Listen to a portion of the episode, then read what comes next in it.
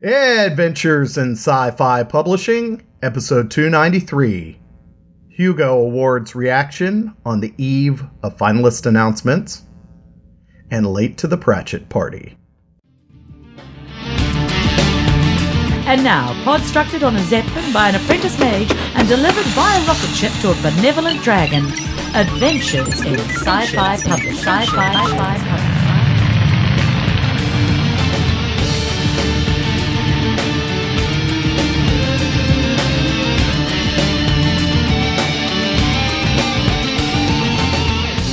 Welcome to Adventures in Sci Fi Publishing, your podcast for science fiction and fantasy media.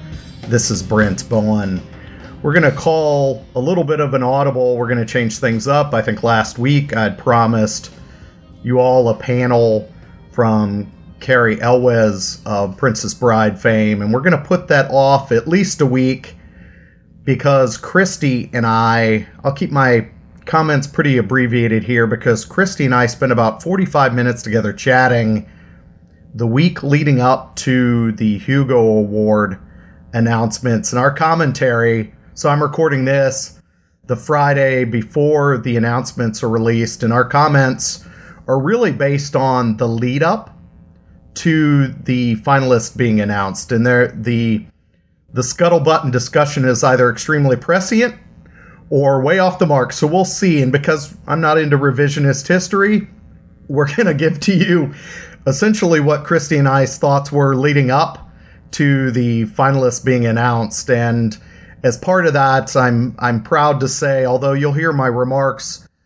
in the discussion Kristi and I have too, I was a bit ambivalent about some of the finalist announcements, but uh, I'm proud to say Adventures in Sci-Fi Publishing is among the finalists for Best Fan Cast this year. And as a group, I know we're very excited.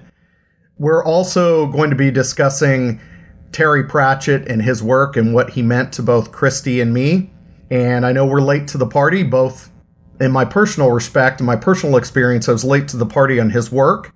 And I know we're late to the party from the standpoint of discussing his passing a few weeks ago, but we felt that he was such such a, an iconic member of the science fiction and fantasy community that we couldn't let a show go by without without discussing him as a human being as well as him as an author. So without me rambling on, Kristi and I spend uh, a bit of time talking about both of those topics as well as introducing a, a new member of the show.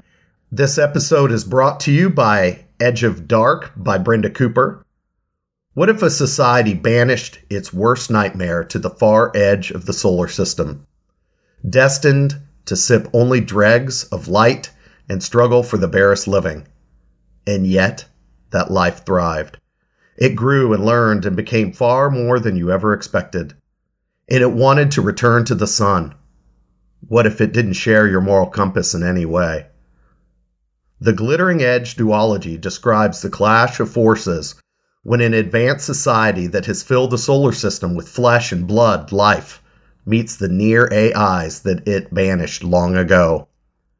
This is a story of love for the wild and natural life on a colony planet, complex adventure set in powerful space stations, and the desire to live completely, whether you are made of flesh and bone or silicon and carbon fiber.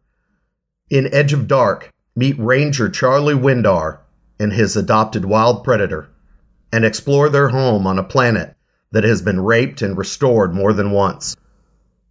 Meet Nona Hall, child of power and privilege from the greatest station in the system, the Diamond Deep.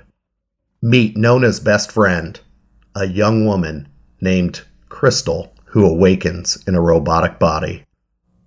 To learn more, come to the show notes, episode 291 or 292 and click on the image that you will see from Edge of Dark by Brenda Cooper. In fact, we're giving away a copy of Edge of Dark, US residents only. And to enter, email us at adventures in sci-fi publishing at gmail.com or share a tweet or Facebook post about episode 291 or episode 292. And don't forget to tag us, folks. That will provide you a double entry into the giveaway. So, with that, I'm just going to go ahead and let you guys get into our discussion. I saw like you know Sarah Sarah Hoyt posted and a, a few a few other authors and Chuck Wendig and such, but I guess apparently, and and this is sort of I I don't know how much of this is valid or not, or just people gossiping or who knows, but apparently the Sad Puppies campaign swept the Hugo ballot this year, and this is so, and of course this is nobody should actually know this because nobody should be talking about whether or not they got a Hugo nomination. But I guess friends and stuff chatting with each other have have sort of figured it out or figured out who hasn't gotten one, et cetera. And yeah, so that's been the big that's been the big news the last couple of days is just rage over over this. It, it's sort of interesting because you sort of watch the sad puppy stuff pop up, and they're just sort of like you know, well, we we you know, so what? But some really angry blogs. Yeah, fascinating it is it is fascinating, and uh, you know we might as well just launch into some of that. I, it well, that's what I don't know if you saw. I tweeted out from the the show's account a blog post from Teresa Nielsen Hayden. I with, I read that. Yep. With, well, boy, you had a couple. Of, you had an hour to burn on all the comment thread. That was there were. Last I checked, there was north of 500 comments yeah, I well, I left, I left that, I left that that alone. I, I read through a couple, and that was the end of it. I, I read through one or two, scanned, and then I went, okay, I'm done. yeah, I mean, uh, but of the same of the same ilk was that essentially the sad puppy slate uh, swept all of the nominations in a given yeah. category. Yeah. And so you had a lot of people rallying on that blog talking about, well, I'm going to make sure I get the money together and then encourage others to get the money together, even though they weren't able to nominate. Now we're going to make sure we get the money together to to vote, mm-hmm. to buy a membership to vote. Mm-hmm. So it really it really brings into question this whole two prong process of needing to get in by a certain deadline to nominate, yeah, and then needing to get in to by another deadline to vote because yeah. you have a lot of people that essentially then could get on and create a no vote situation and a no winner absolutely situ- situation in any given ca- in any given category. No, absolutely. Yeah. Yeah, it's crazy. That that's the gist of what Teresa was saying in her blog post too. So when that's why I was clarifying when you said what what scuttlebutt now. Yeah. It's um yeah, the I saw some of the scuttlebutt on on making light, and then it was interesting because Larry Correia ended up posting a blog post saying, "Well, they're finally being honest now." Yeah. No, and that and that was you know, and I, I read I, obviously I read the Larry one because I I follow him and the Sarah Hoyt one that he linked to as well. But yeah, no, it it's it's very very interesting. yeah. So Kristi and I are recording this and having this conversation, knowing on what is it? A it's a is it a Tuesday or Wednesday evening? It's a Tuesday evening because Wednesday you'll be at Norwescon. Yes. Uh, a Tuesday evening, and she and I both know as showrunners that essentially we've been shortlisted for the Hugos and the Fancast category. And you want to you want to talk about your feelings about about that, just on the heels of the the discussion we were just having? Yeah, it's kind of awesome. I've been listening to the show for years. It's it's it's so I think it's awesome about the nomination. I I think that's absolutely fantastic. You know, I I think Sean deserves tons of credit, but it's it yeah, you know, it's I I I'm thrilled about it. Yeah, you. What about you? Well, you can't see me. So, just so folks, I most people that know me know I'm as long as it's not going to hurt anybody, I'm relatively transparent about the process. And so when I received the email, my first I I was ambivalent. I will be honest with you about some of the recognition and it, my first response I considered it for, for a while and then as you know I sent an email basically to you and Sean asking permission and making sure that you guys were okay with accepting the nomination. And part of that had to do with my ambivalence. But, and some of that uh, ambivalence, I mean, is we're having this conversation around potentially the sad puppy slate sweeping any given category, I was weighing a lot of things as I was looking at whether we accept that nomination or not. And a lot of the things that were going through my head were, well, did the sad puppy slate because we were on that slate and we didn't remove ourselves from the equation?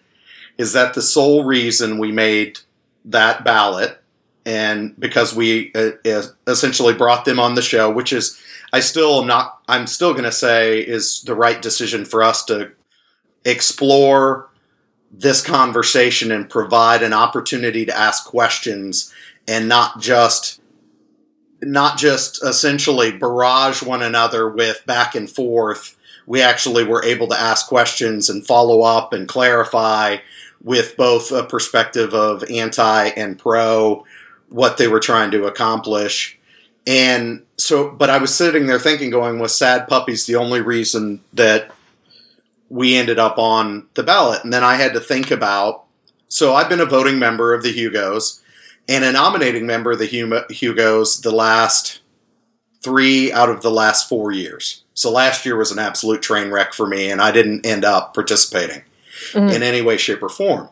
But I'd been on and seen what the nomination processes look like. And so, what they'll do after the award ceremony, for those that aren't familiar, is after the award ceremony is over, they will give they will give a full report, or at least I've seen that this was done at ChiCon that I recall. They give a full rec- report of all of the nominees, whether they were shortlisted or whether they just didn't make the cut.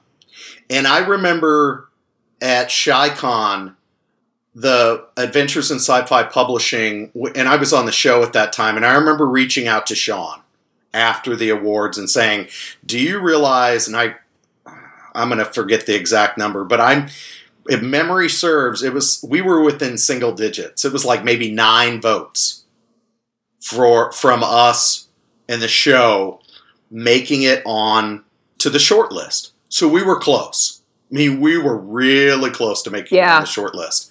So having that perspective, and then also thinking about Sean I, I was thinking about Sean. So you bring up Sean. Yes, I do. And I was thinking about Sean through this process. And as I was thinking about Sean and his nine years of hard freaking labor and love for this show, and knowing that really his stint, for all intents and purposes, is through.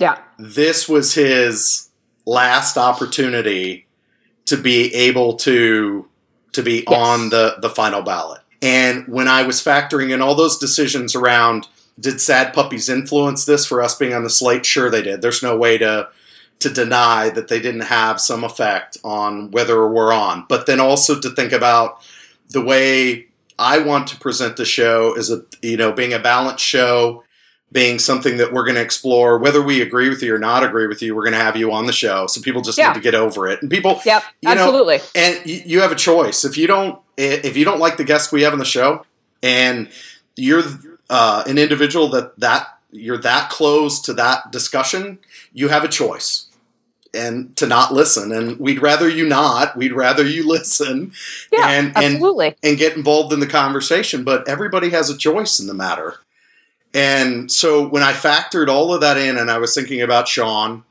and i was thinking about how close we've been in the past and and I but also thinking about sad puppies it, it I was truly ambivalent. And I'm also sitting there thinking too and you and I are going to hear talk about Terry Pratchett in a minute.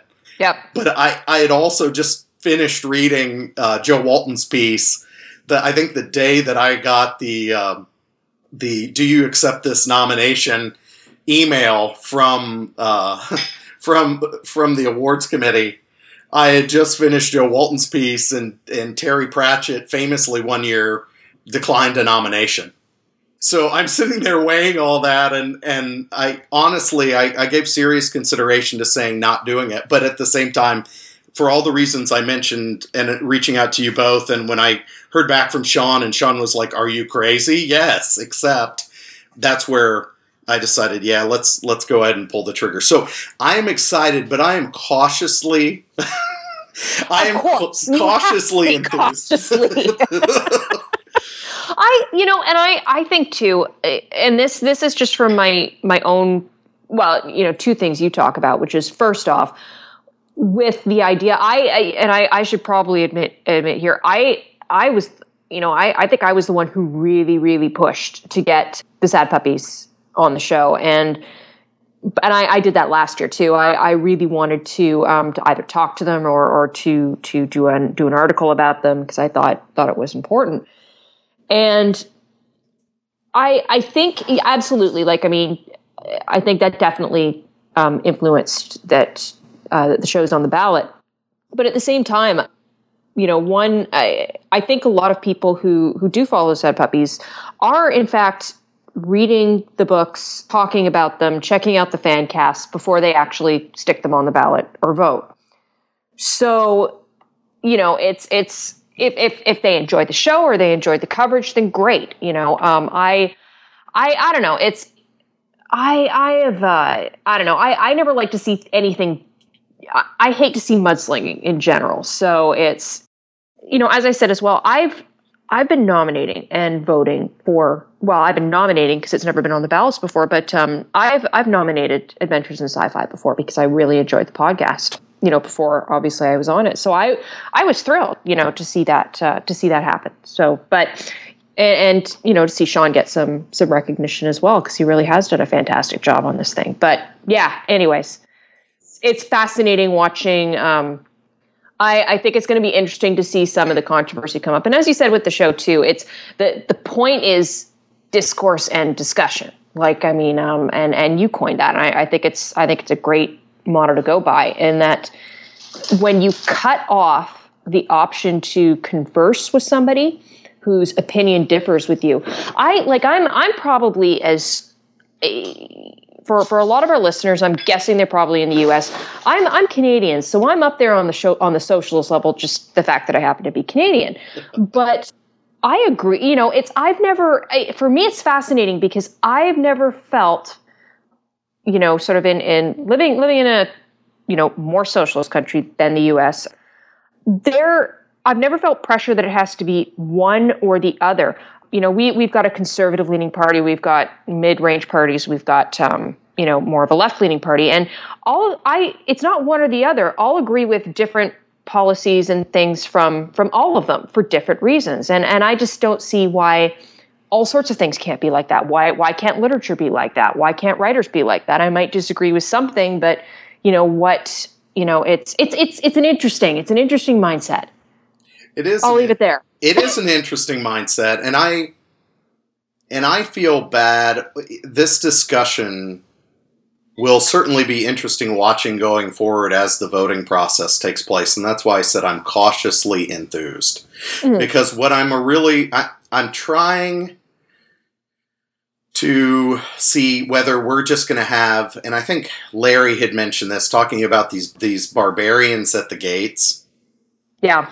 And you know, you and I had some conversation before we really launched into this, and I may include that around have the barbarians gone into the gates and they're just savaging the village? Uh, and will the retaliation be equally violent?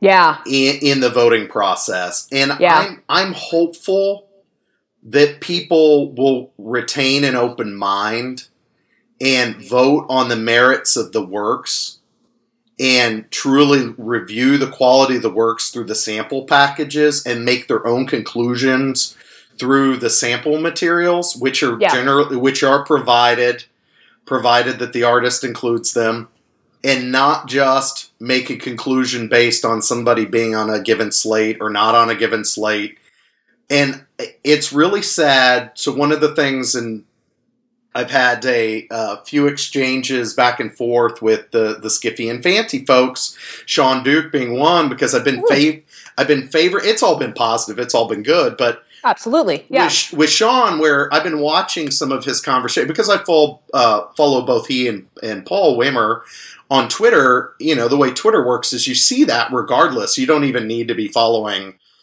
certain terms which I do that for a living. So I kind of, uh, on certain things, I do I will do that for the show. I'll follow certain terms for a week or so to see if something's going on.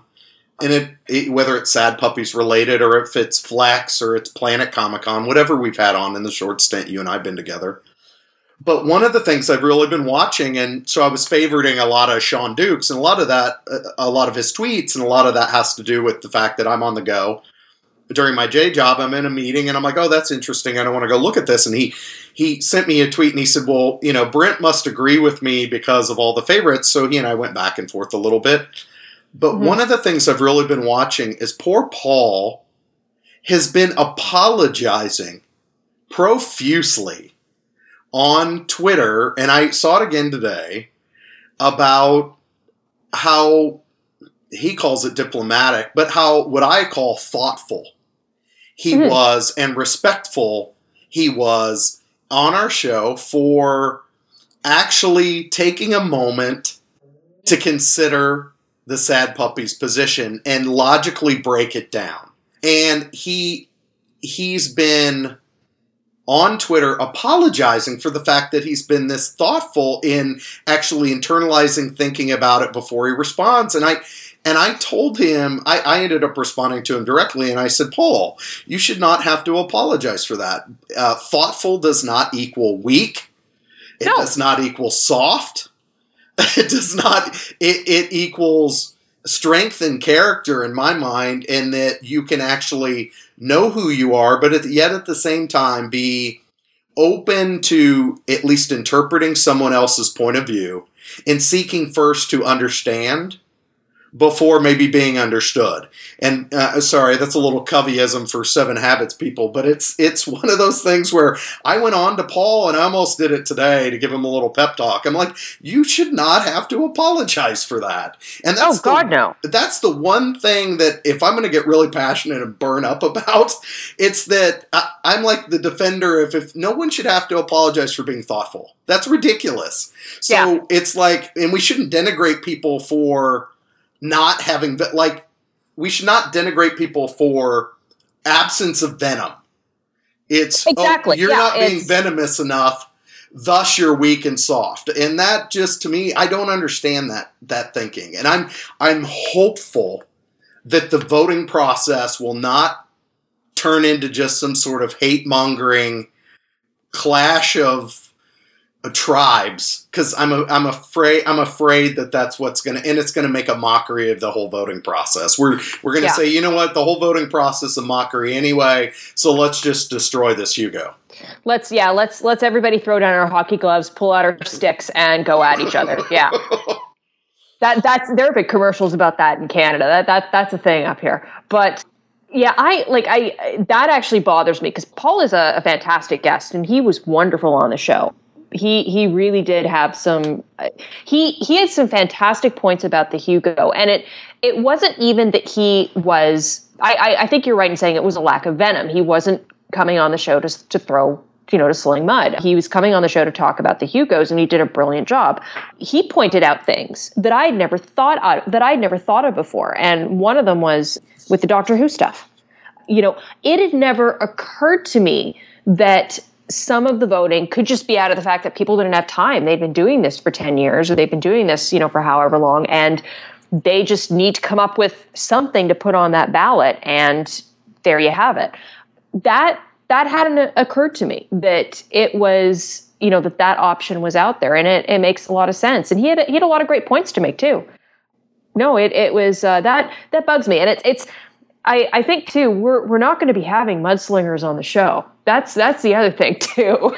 well, you and I I told him that as much. I said we consciously selected you based on your thoughtful points of view and your logical arguments uh, either against or for certain positions and that you weren't just going to come out here and throw down the gloves and drop 18 f bombs and then throw down your microphone and walk off.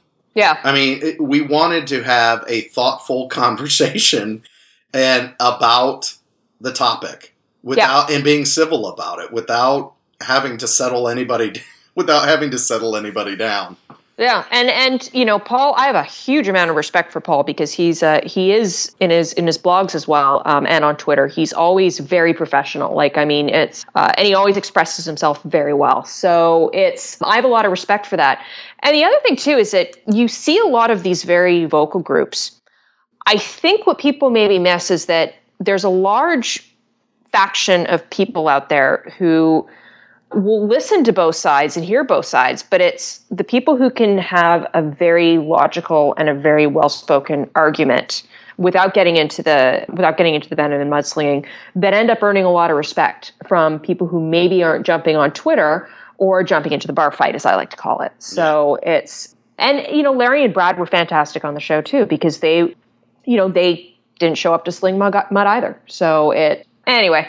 Yeah, they talked anyway. about it, mostly. They talked about the points, the salient points of their arguments. Hmm. There were things that, and people on the have commented on the show. They've done a bit, and that's fine. That's that's all well and good, and that's exactly what we wanted folks to do. Where, that's what the discussion section is for. Yeah, is to compare and contrast prior statements versus statements they made on the show, mm-hmm. and you know they, they've either changed their position and either reflected on things and changed their position because there is some timeline that's taken place there, yep. uh, or some passage of time that's taken place there, or they just didn't say what they had said somewhere else. And if that's the case, that's a bit unfortunate. You would rather somebody be consistent if they, they truly still believe that, but are just providing a different response.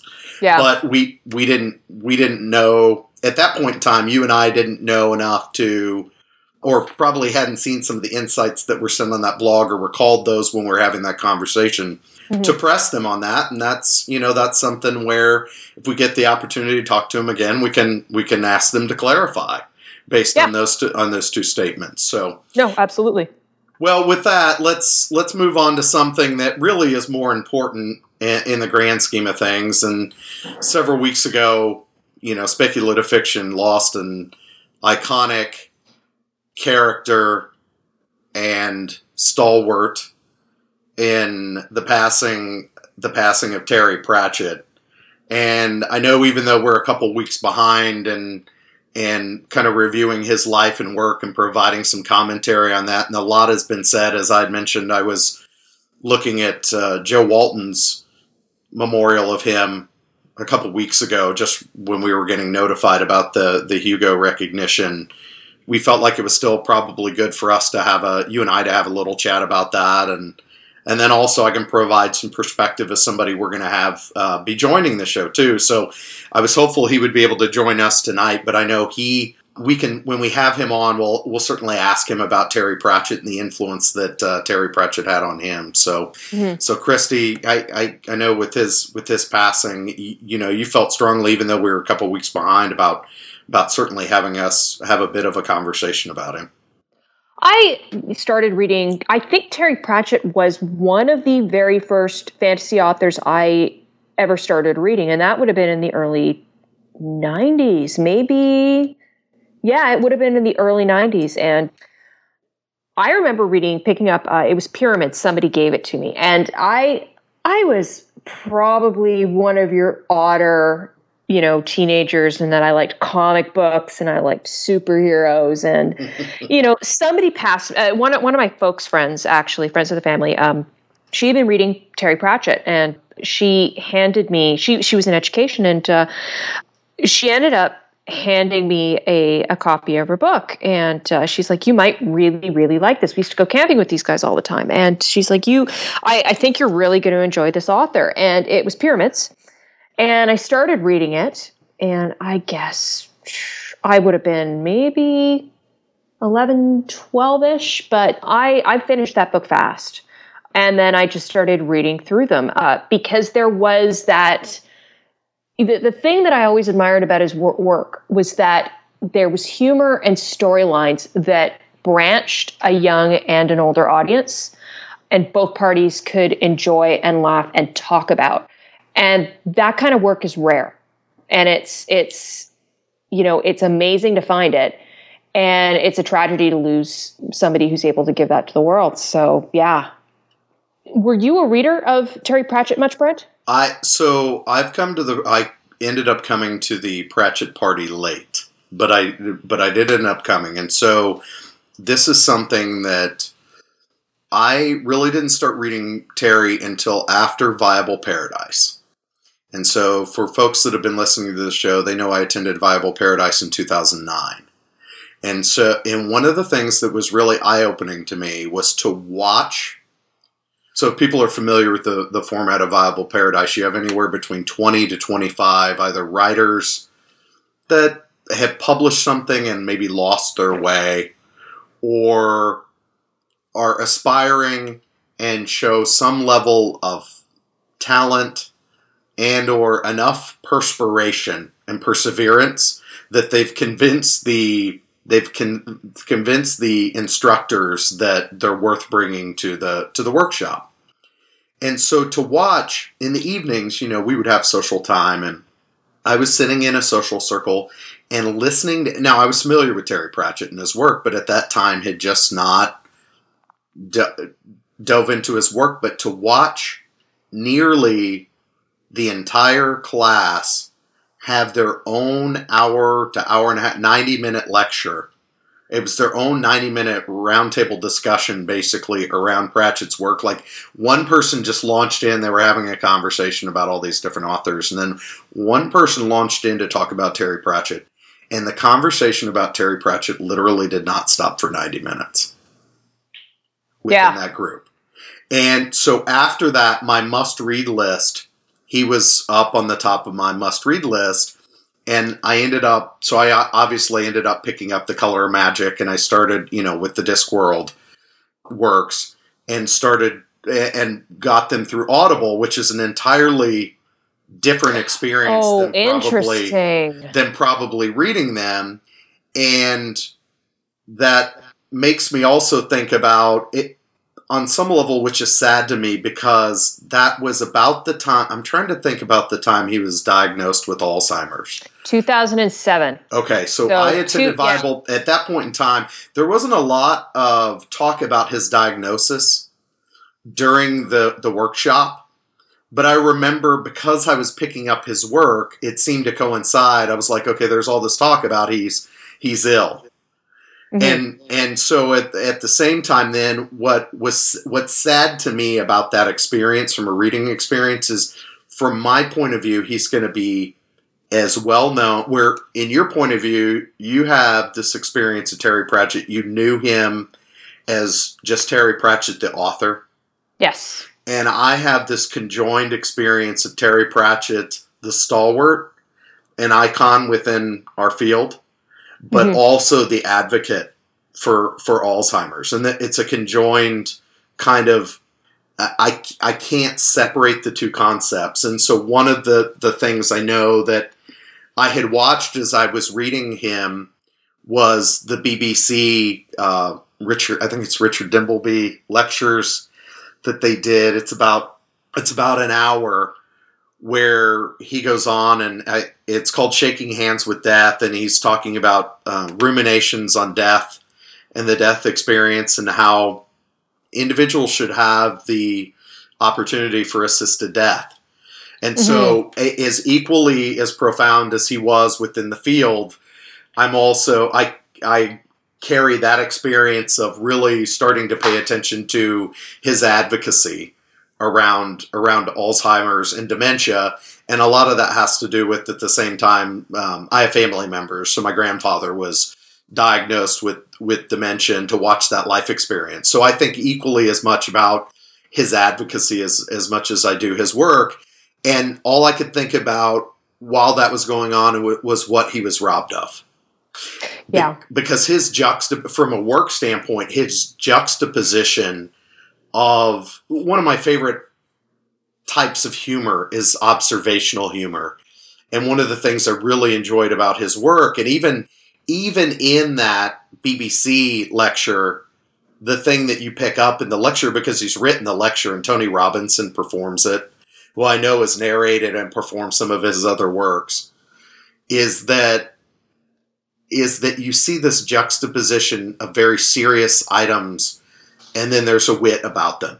There's a there's a humorous twist, and there's just such an intellect that that is behind all that wit that uh, you know I I had this conjoined experience of while I'm reading him saying what is the the world being robbed of even you know just years ago. So and you know the thing too about about that kind of wit and just his the way he was able to you know the type of humor that was in those books is it's the kind of observation and humor that transcends age and life experience if that makes sense because a lot of his observations they're clear enough for like a 12 or 13 year old to pick up. Yeah, and yeah that that was what that was something that was amazing for me when i started reading those books. And it's you know without pan and the the amazing way he was able to communicate somebody to my age at the time but without pandering which is something you see a lot now in in you know in a wide range of YA there's there's a fair bit of of pandering to an age group. But also just without talking down to anybody you know it's it's a you know he was really anyway it's no it's it's interesting because i had started picking up i i read through a ton of terry pratchett when i was um, in my early teens. And then i picked it up again when i was at university so that would have been around around the time i would would have been 2004 2005 because it was in the news that he had had a stroke which was actually a misdiag, which you know later came out to be a misdiagnosis. But um, originally they thought they thought it was a stroke just because of the rare manifestation of um, of the disease that he had. But yeah, and I, I started reading through some of his other stuff, and and one of the ones that pops to mind actually is Mort, Mm-hmm. which which I loved. But it, it deals with those types of topics, you know, that you're you, you mentioned, which is is death and such. He also did a correct me if I'm wrong, but he did a documentary on his disease as well. He did. It's, participated- it, it was a BAFTA award winning. I'll link to it and the BBC. I know the BBC piece is out on YouTube. I know when his passing occurred a couple weeks ago, people were sharing it out on Twitter, and I ended up rewatching portions of it or, or listening to portions of it because he passed when I was in Albuquerque, and and I know I had you know while I was at my parents' house, I I had been watching the Twitter feed go on and then picking up and reading several several different people's blog posts on the topic. Yeah. So we'll definitely share that. And so the individual we're we're going to bring on a new sometimes co-host and new interviewer and and he will give him the full opportunity to, to talk about Terry Pratchett, but he's by his DNA, he is very much a humorist. And I know I was speaking with him last night, and his name is John Wiswell, and folks may know him. He he was a Viable Paradise graduate. He wasn't in the same year as me, but John and I know each other from past World Cons. We broke and bread together, and and he was funny. And the matter of fact, I met him first at the Chicago at the at Chicon, and we were at a lunch event together there. And he heard me speak, and he pointed across the table. It was pretty funny. It's the first time my voice has been recognized. He pointed across the table and he said, "Adventures in Sci-Fi Publishing." And I went, uh, "Yes," which was very surreal. But since John, we're eh, we're gonna have John Wiswell on the show. He's been he has some prior podcast experience. He was on a, a geek podcast called Consumed that's since been retired and we're going to bring him on to be the kind of yin to Kristi's yang on some of the ga- gamer segments. Video games. Yeah, Yes. on some of the gamer segments because it's complete serendipity that last week Kristi and I are talking and I said, I'm thinking about bringing this John Wiswell guy on and I, I want to introduce you to him. And then just as I'm about ready to go to bed, John and, and Kristi and I at this point had been talking about the game she was playing, which is Bloodborne, and then and I, I just don't have the disposable time to, to play games right now. I'm a I'm a reformed gamer. Although my as I've mentioned several times, my son likes to play a ton, a lot. And and so we're talking about Bloodborne, and I'm about ready to go to bed, and I'm looking at Twitter just for my head's about ready to hit the pillow. And I see this tweet from John Wiswell. And it's I, I forget what the exact tweet was. How do I dual wield my hands? Yeah. That was sweet, and that was a, that we we we had a, there there was some uh, camaraderie going on in our household about, over that tweet. yeah. How do I do wield my hands? So at that point, I said, "My good deed of the night before my hit hits the will be John meet Kristi, Kristi meet John," and you guys hit it off on Twitter. So we'll bring John on to be kind of a, a gamer co-host. He'll, he'll certainly talk about topics of literature too. He's very well read, and he's committed to do. You know, he's committed to do probably five to seven interviews as well. He's going to be attending Fourth Street, ReaderCon, if I recall correctly. He's an East Coast guy, and then World Fantasy. So we'll we'll see if he'll do five to seven interviews. Uh, he'll be on occasionally as a co-host for certain. But as a humorist, one of the things he shared with me about Pratchett, and I think we'll leave leave folks with this about Pratchett. So we're going to welcome John on here soon.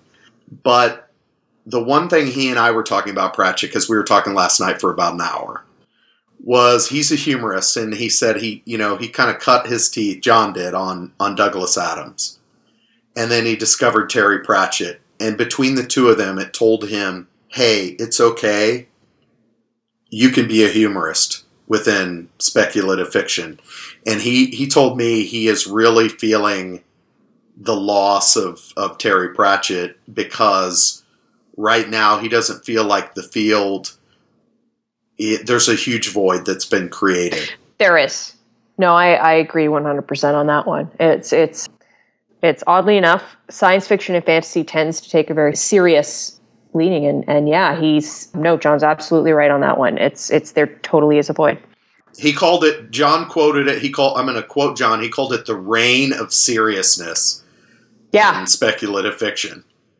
So you guys will enjoy John, and and that'll allow me to be a little bit more serious and less of a huckster, because I know that's part of his DNA to be. I may be working too hard to try and be funny, and most people are probably unsubscribing. No, you're result, not. So you're doing fine. I, I am really excited to get another because I, I know we chat games a little bit, but uh, I'm I'm going to be really interested to um, to maybe do some little mini game reviews with John. You know, just have two opinions because games are like books. You know, you can have very different reactions to them yeah, depending on who's playing. So I, I'm really looking forward to that too. Yeah, he told me last night, just he said to me, I really want to talk.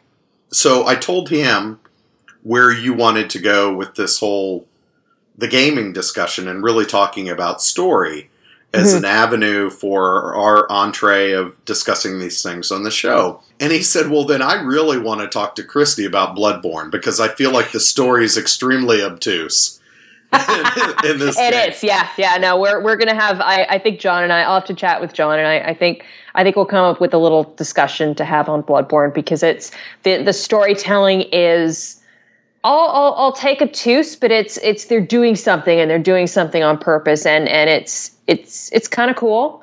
And some gamers are really, really, really going to enjoy it. You know, some players, uh, you know, such as we are here. But uh, but yeah, they it's they're doing something different. You know, and it's the kind of thing you can only do in video games. Well, and so and and so John, yeah, I don't want to go any further than that because I know no more than that. Although John wanted to work me, John being John, John's great because he's so inclusive.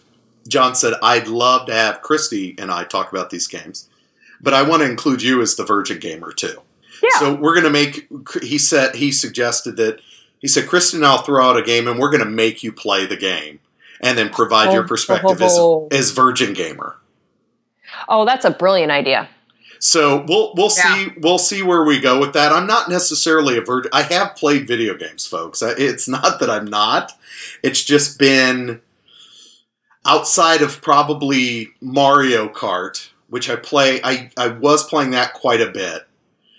The types of games we're talking about, I have not I have not played in some time. So it's Yeah. prob- it's probably been 15 years since I probably played the type of story driven games that we would be talking about on the show. So, Okay. which is fine. It, that'd be cool. I sit down and watch. I sit down and watch my son occasionally play Uncharted because he really loves that show, and I think it's I I, I think it's cool the way it's been developed. And I'll, I'll Yeah. actually sit down occasionally and watch him play that. But Yeah, so yeah.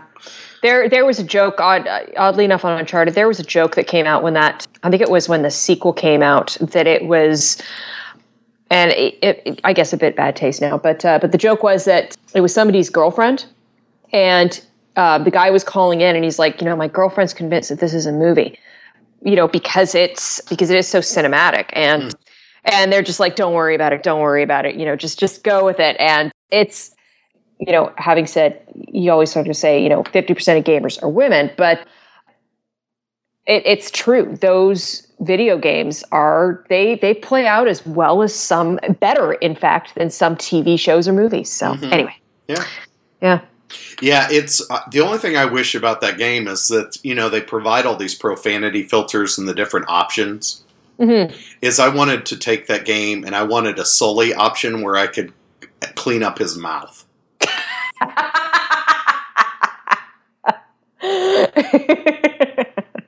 that that's just yeah. that's just the parent in me. Yeah, I'm like, can't they bleep him at least? Can I toggle a switch to just bleep yep. him? Now it may be bleeping every 15 seconds, but I wanted to bleep him in the worst way. All right. Well, you've got Norwescon coming up. You want to give a quick preview of, of Norwescon and, and what you think you have on on tap there, and you and I are going to do, be doing a little testing. I thought about doing a little testing of Periscope, which we may do it off off our uh, discussion here. A little testing of Periscope. You might be doing some live streaming. Yeah, yeah. So I'm my goal. I've got Periscope geared up on my uh, on my iPhone. So I'm the goal is to do some Periscope, just to do some little quick bites with authors at Norwescon. So Norwescon is the sci-fi fantasy convention that's held in Seattle every year always on the Easter long weekend, which is this weekend. And this year, they've got George R. R. Martin is the guest of honor. So there is going to be an influx of fans. I'm hoping I don't get trampled. I think a lot of writers are thinking that right now. Uh, but it's it's going to be a lot of fun. I'm so I am actually this is the first time I'm going to Norwescon as a writer panelist. So I'm going to be on. Uh, I'm on a handful of panels. I just uh, put them up on my own website, but um, I'm going to be doing some sciencey ones, and I'm going to be doing some urban fantasy ones. So uh, the very first panel I do is zombies. You know how how does a, the biology of a zombie apocalypse, and I, I think that one's going to be a lot of fun. So but I'm also going to be going around, and uh, I've I've sort of pinned down a few authors already who have who have agreed to sort of do 15 minutes with me and I'm going to be just doing some quick interviews and chatting with them about books they've got coming out. I for a convention like that it's almost better to do little 15 or 10 minute bites because that way because there's so many authors in one spot that's that's sort of the fun wonderful thing about uh, about these conventions. So I'm um, going to be bombarding some people that I know have books that have come out recently, and a couple that I'm actually reviewing at the moment. So, so yeah. Well, so, excellent. You you and I will be live tweeting those as well. Like I'll be tweeting once I do, so people will have an idea of of who I have talked to and who will be posted eventually. I will be tweeting who I've actually managed to pin down and corner in the bar and get a few minutes out of. So, well, you'll have to live stream them once you and I figure out how to do that too. You can at least yeah. live stream a, a quick hello yeah. And what and whatever craft beer you two, the two of you are enjoying. Exactly. Yeah. So, very very important part. Yes. And yeah. are you, are you doing a reading or, or anything of the sort? I am doing a reading. Yeah. No, I'm doing a reading on Friday at I think 11:30 a.m. Okay. How long's your reading going to be? Half an hour. Half an hour. Yeah. That would be cool too if you can get a volunteer to turn the turn the your phone onto you for a couple minutes of your reading. Oh yeah, sure, definitely. Because okay. I'll I'll make I'll make sure that goes out then. I think we can make that happen. That's Pacific time, right? Yeah. We'll, we'll get that shared. Do you have a great time at the convention, and for everybody else, we'll we'll talk to you soon. Okay, take care. Bye, everybody.